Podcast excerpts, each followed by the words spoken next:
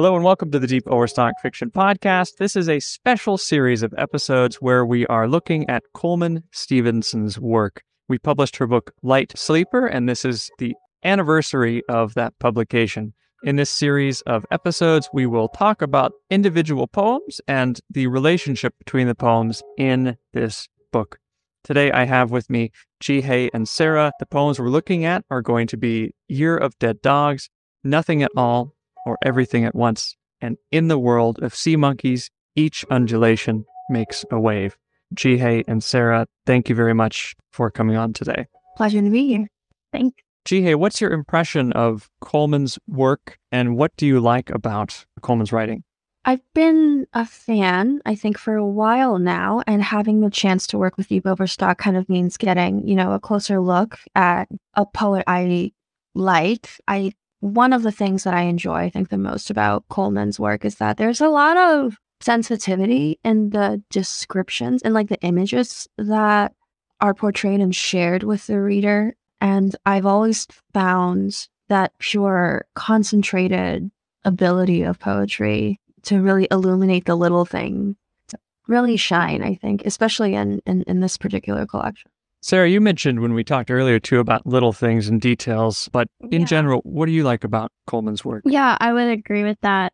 Well, especially in one of them that we're at today in a world of sea monkeys. Every what is it? Every undulation is a wave. Makes a wave, yeah. Makes a wave. Yeah, that that's something that I'm passionate about. It's kind of a weird hobby, but I love to go on walks or go hiking and then take like macro photographs, wildflowers or little bugs or just textures of like mushrooms or like a solid log.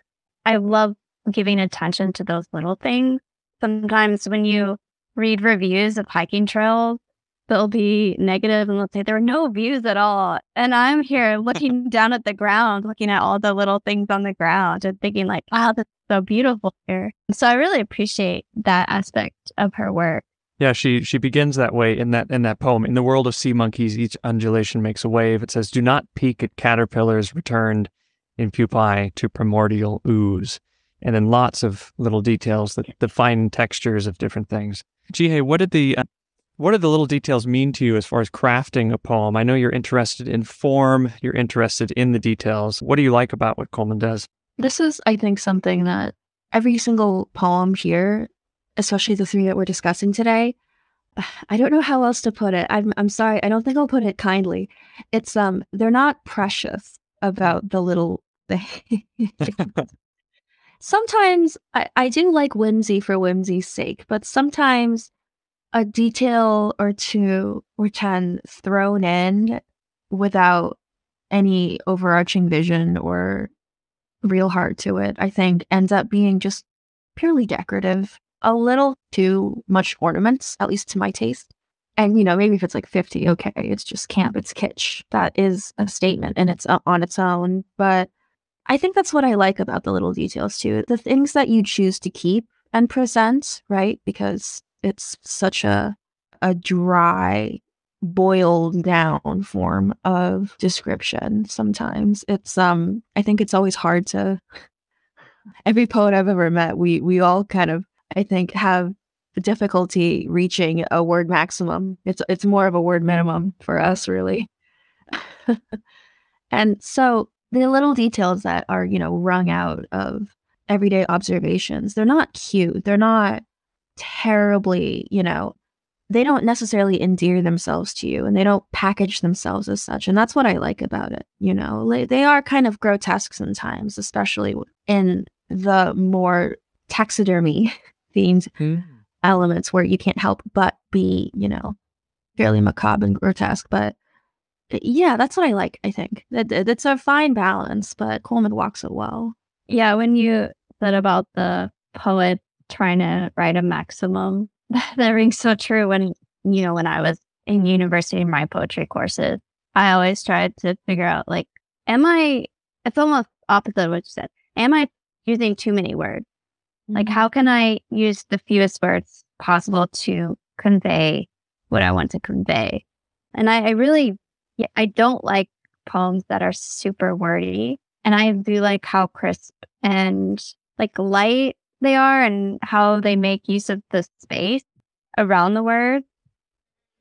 As, you know, and as well with the form, it's very playful with the form in a lot of poems. It's more of an impression that you get, I think, overall. Some images and impressions of what she's trying to convey rather than like she's not telling you what what to see or what to think. And that's what I like. She's giving you just kind of these impressions, these images, this kind of sense. That um, makes me think of what Jihye was saying about what you decide to keep and what you're actually trying to express and communicate to the reader. Jihye was saying if you just pile on little images just to be cute or to make a collection that looks impressive or looks like looks like something, these poems are not trying to do that. They're actually trying to express something and the details are necessary. So it is an impression that's trying to communicate itself. I want to think more about that, talk more about that in a moment, but let's listen to the three poems and then we can continue our conversation a little more in depth about these individual poems. So now here is A Year of Dead Dogs. Year of Dead Dogs. What did you do those days when the bridge lay open to the other side? Did you follow that big, glassy crow perched on the meter of a vacant parking space? Did you listen to the man whispering behind the mop head hydrangeas that drank up aluminum from acidic soil under your bedroom window? There are shadows on the lawn, but this is not your house. The windows are too large, no steps lead up to your front door. In the world of things not what they seem, your secret vision skips a beat. The crow in the road was not a guide, it was a scavenger. The sprung goldfish on the sidewalk was the wind under a fallen red leaf when you were buoyant without a care. Umbels punched neon holes in the air. But now that their blue's been drained, take the dried hydrangeas to your father's house. Tell him you had a bad dream in which he looked too much like himself. We're talking about impressions, we're talking about details that are necessary or details we want to keep. Why do you think this poem is actually trying to communicate something, or what do you think it does? Year of Dead Dogs is one of the poems I think that makes it the most clear the relationship between the persona, the, the narrative voice hmm. who is behind the poem, and the reader. There's a direct you right on the first line.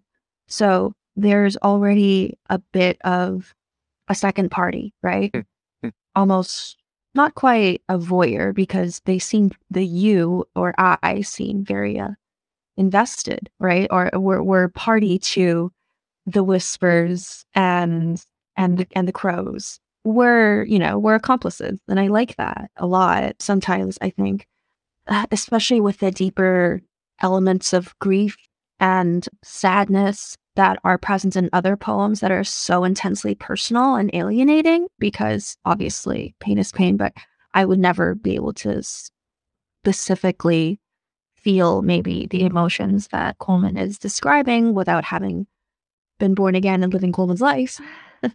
but Year of Dead Dogs, I yeah, it's um it doesn't invite you in. It already assumes that you kind of having having been a child once, you may have experienced something like this before. I like that a lot. I really do. Because there are some things that are universal truths. And the wordplay is also extremely fun. I don't mean the forms, although I'm sure we'll get to that in a minute.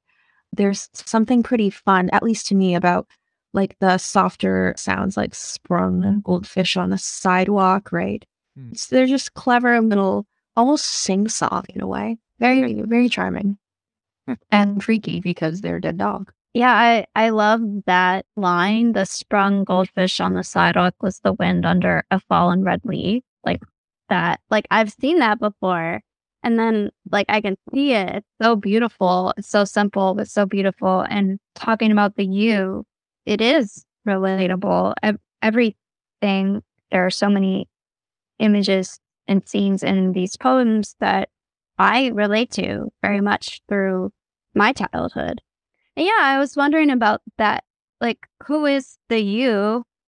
Is it me as a reader, or do you think it's anyone as a reader in general, or is it someone in particular that she's speaking to? But I kind of like the idea that it is kind of me as as a reader that has had similar experiences in my childhood. Yeah, I think um second person. is- I know I, maybe this is more true for prose. It's a very intimate perspective, right? And it's very hard to pull off. When I first read Year of Dead Dogs, I didn't know if the you was almost accusatory.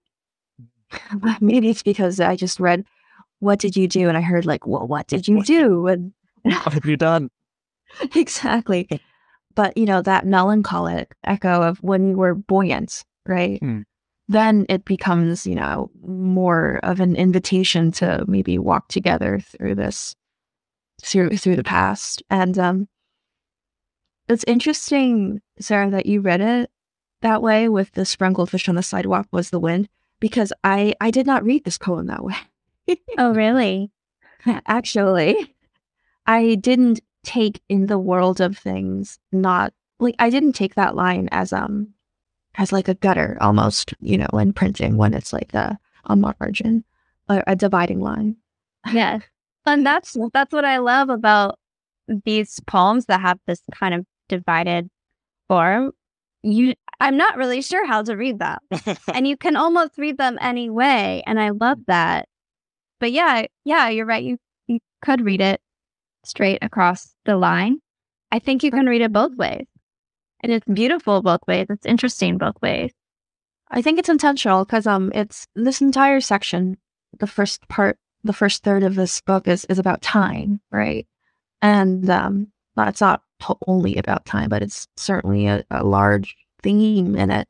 And you know, it's it's it is a little circular, a little Moebius y, if you will. You know, there's no real entry point, there's no real exit point, and I do like that about it a lot. When I first got the the proof for this one, I think um yeah, I read it like every which way to the point where the line in the world of things, not what they seem, it was almost like a, like a mantra, right? Like a meditative Mhm. like phrase.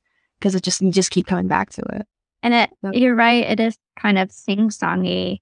Like there's that, that kind of rhyme I in a world of things, not what they seem. Your secret vision, skip the beat, like that E sound at the end and like the rhythm to it. Yeah. I like that. It's like a mantra. Yeah. And that's yeah, like the I I'm I'm very bad at the natural world. I I don't really know critters or plants, so I did have to to Google what an umbel was. I'm sorry. I don't know. But, I, I um, don't know what an umbel is.